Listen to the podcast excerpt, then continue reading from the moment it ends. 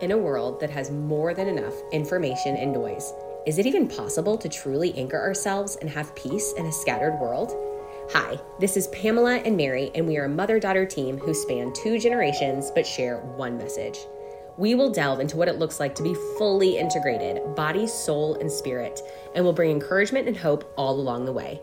We get it, life is hard, and let's be real, hard doesn't even begin to describe it on some days. But we want you to know that you're not alone. And not only that, we are here to come alongside you and cheer you on as you walk out your individual storyline. So join us as we journey together and laugh, cry, and everything in between. Welcome to the More Than Enough podcast. Hey guys, welcome back to the More Than Enough podcast. Hey, Ma.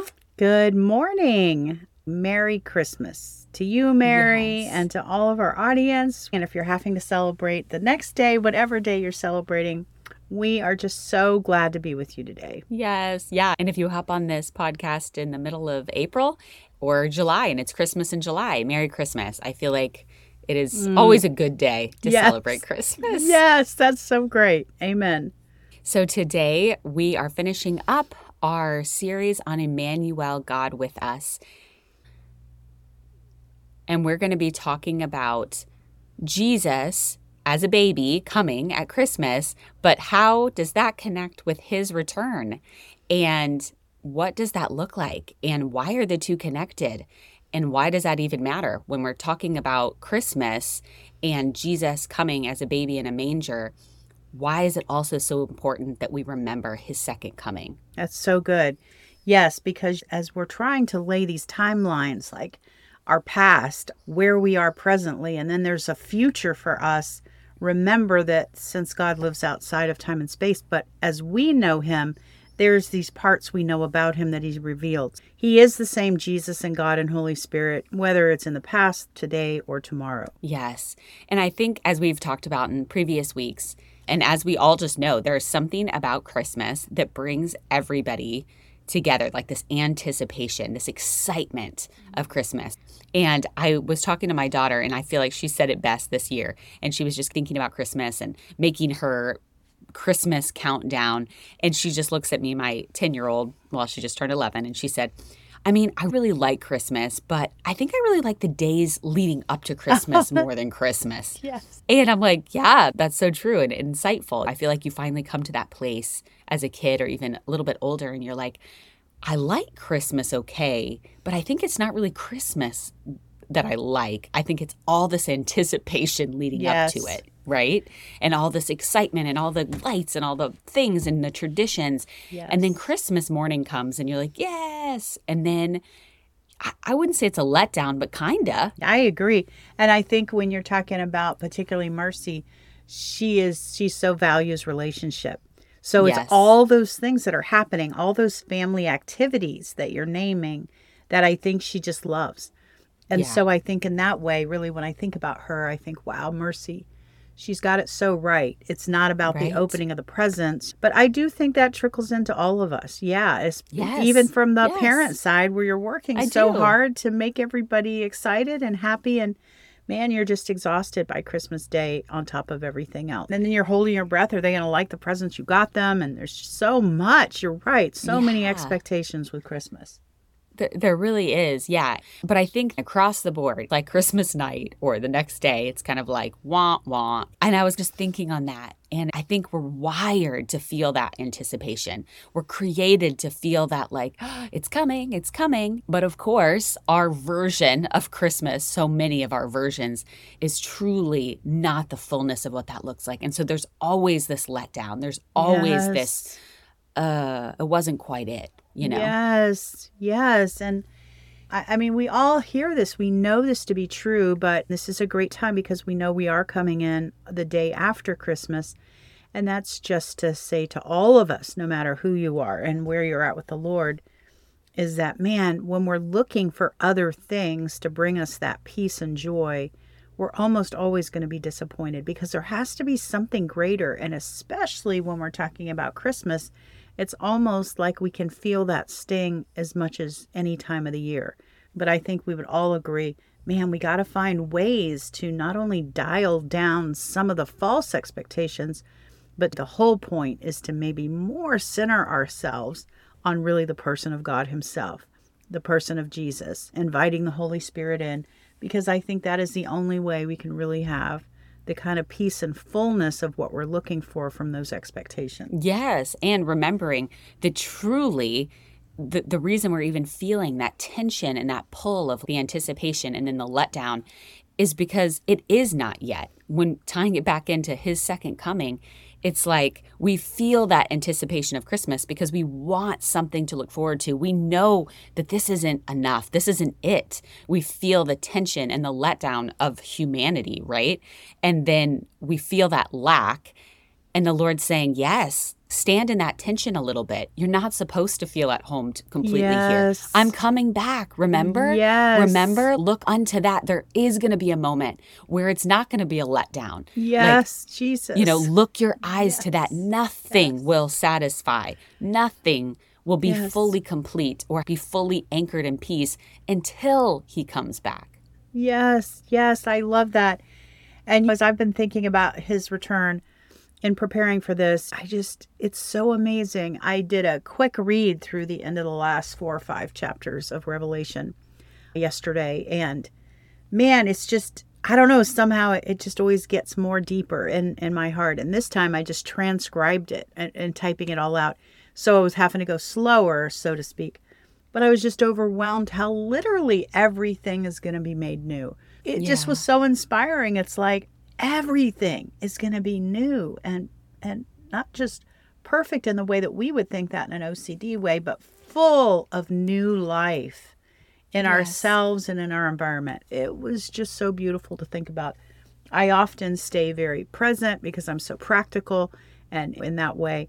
But man, we could all be better off to give ourselves space and time to think about something that is going to be altogether different than this life. It's very, very easy to be caught up in the practical and in this earth. Yeah. And I think also it gives us hope as I just mm. kept thinking about Christmas. What is Christmas? So many things. And we've been talking about it, but it's like the the reality that Jesus coming as a baby, it's like, oh, there's still hope. There's mm. still hope that we're not all just doomed to mm. our own dark humanity. Yes. There's hope that God is coming and he's going to restore all the broken things. Yes. That's all we have. I mean, yes. that is all we're banking on.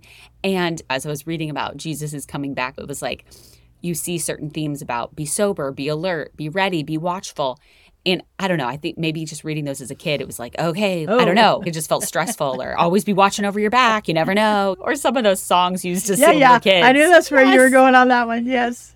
You never know. Just at any moment. And I was like, oh my gosh. And it was just stressful. But then I would read things like, God's coming back. Yes. There's hope. Remind each other of these yes. truths. This is not all for nothing. This is not all in vain. Yes. He is returning and he will restore all broken things and make them new again. Yes, yes, yes. Yeah, I, I, I say yes and amen to that for sure. And I guess the million dollar question on our show is always, as we're talking right now about, is how does that matter to us? But I, I think that's what we're talking about even now, so that we can, you know, think on these things because they do matter. And in terms of hope, as Mary is saying, and I'm saying peace in these places, it really can affect us greatly. So I ran across a, a quote from a, a, pastor. I was in this workbook uh, that he has written, and he basically asked this question What would move God to become a man? What would move God to become a man? And I was like, wow, that's a great question. I'm not going to read the answer until I sit on that for a minute because I know he's yeah. going to give an answer of some sort. But, but man, I knew my first thought was it was for the sake of love. It was for the sake of love. So we're talking about him in all his forms. And we talk about the baby in the manger. And then, of course, we alluded to the whole story of him being the savior of the world and taking our place. It's not just that he rescued us from an eternity without his presence, but we also basically became adopted forever. But he brings up a point which I found really beautiful, which is the zeal of the Lord. And I think we all have an idea of what zeal means. But in the Bible, zeal is almost always connected with the ideas of love. So that is one of them. And another one is his covenant and this idea where he's portrayed as like fire, like God, if, if he could manifest himself in the physical realm, like he'd be a big ball of fire. That's Right. really a strange, right? Uh, a way for God to present himself. But in all of that, I, I think some of these, this burning heart, this fiery zeal that he has for himself, which is his glory on the earth, is that's the primary thing. When we're talking about the return of the Lord, this is really coming from where we see it bust out in in everyday life for thousands of years. So it's not as though that's hidden from us and we're going to see it for the first time when he returns. But I think what's really amazing is we're thinking about the baby and the Jesus, then we're seeing the God man actually submit to death, and then we see him raised from the dead. I think these are the pieces that we're seeing. So that's what we're mostly looking at. Most of Christians aren't really looking intently at this next scene in the life of the God man. And when you see zeal in all these verses, they have to do with this jealousy of God. And that's something I sat on as we're talking today about the return of the Lord. And so, in that way, I would say, I think it's a moving thing to consider that when Jesus returns, again, he won't be the baby in the manger. His power will be displayed in such a way that every single eye will see him. But not just that they'll see him, but the idea of coming closer, the proximity of God to your presence, everyone will fall on their faces all over the earth. It doesn't matter who they are. They'll either be falling to their faces for worship or they'll be falling their faces out of extreme fear and maybe even anger. Why didn't you tell me this sooner? Or all the kinds of things that people are going to feel when they see him. But all of that just began to move my heart about God's zeal for us. And he's jealous that we would be intoxicated with him, that his glory and his fame throughout the earth, that would be personalized to us. Yeah. Again, the analogy is to adultery in a marriage that the idea is that there's extreme jealousy to protect this relationship that is so holy, that you are mine and I am yours, so to speak. That kind of holiness in a relationship, you know, we don't really see the fullness of that as often today as we once did. But God sees us that way. So I don't know. I find that so inspiring that he loves us so much that he knows there is nothing that will satisfy because no one is perfect as God is perfect. He's jealous to connect us with Yes. that beauty of himself that we'd be ravished by that because then how much more often would we be less disappointed? How Right. much less would we be overcome with our circumstances? God is saying, My name and everything that represents my glory and my reputation and my fame throughout the earth will one day be completely highlighted for all of eternity. And we will not live in these broken places anymore. I don't know. I was pretty jazzed up about that. Yes. Something to get jazzed up about. It is. As, right? as I see your notes on this video, people can't see this. Way more than I'm going to use. So many notes, so many things that are highlighted. I love that Yes. so much. Yes. I was thinking about the last time the disciples saw Jesus Mm. And when they said, it was like one of the last things that they could have said to him as he was ascending. I mean, they just saw him 40 days earlier rise from the dead, Mm. and they were with him for 40 days. And so, again, talking about the life of Christ, they, they, him as that baby in the manger, or they've heard about him, they've experienced it, they've heard from Mary, the mother of Jesus, firsthand. Some watched him be crucified. Now they've seen him risen from the dead, and now Yes. he is ascending into heaven and telling them, I'm sending something better. I'm sending my Holy Spirit. They have no grid for what that means or what that looks like. But he's saying, just wait. I promise it's better. I'm just imagining what's in their head at that point. Like, Yes. what are you talking about? It's better. Yeah. How could it be better? And what? So many questions. But I love how I don't even know who which one said it, but like, Lord, are you at this time going to restore the kingdom of Yeah, Israel? Let's just like cut to the chase here. You could be falling on your face or doing all these different things, but they're just kind of like So before you go, just uh, one quick thing. Are you restoring it? Like, what's going on? And the Lord responds basically like, chill out. None of your business. Yeah. yes, I will do it in my own timing. Yes. Just a pause, take a breath. And I was struck with that because God doesn't rebuke them. He, he's kind. Yes. He, he gets it. And so I, I, I felt like I heard my heart even in that. Like, Lord, I know you're coming back. I know you're faithful. I know you're the God of everything. But there's something about just the rawness and the Yes. grittiness and the humanityness of that, of like, but as you're ascending Yes. up into Can I heaven, ask you?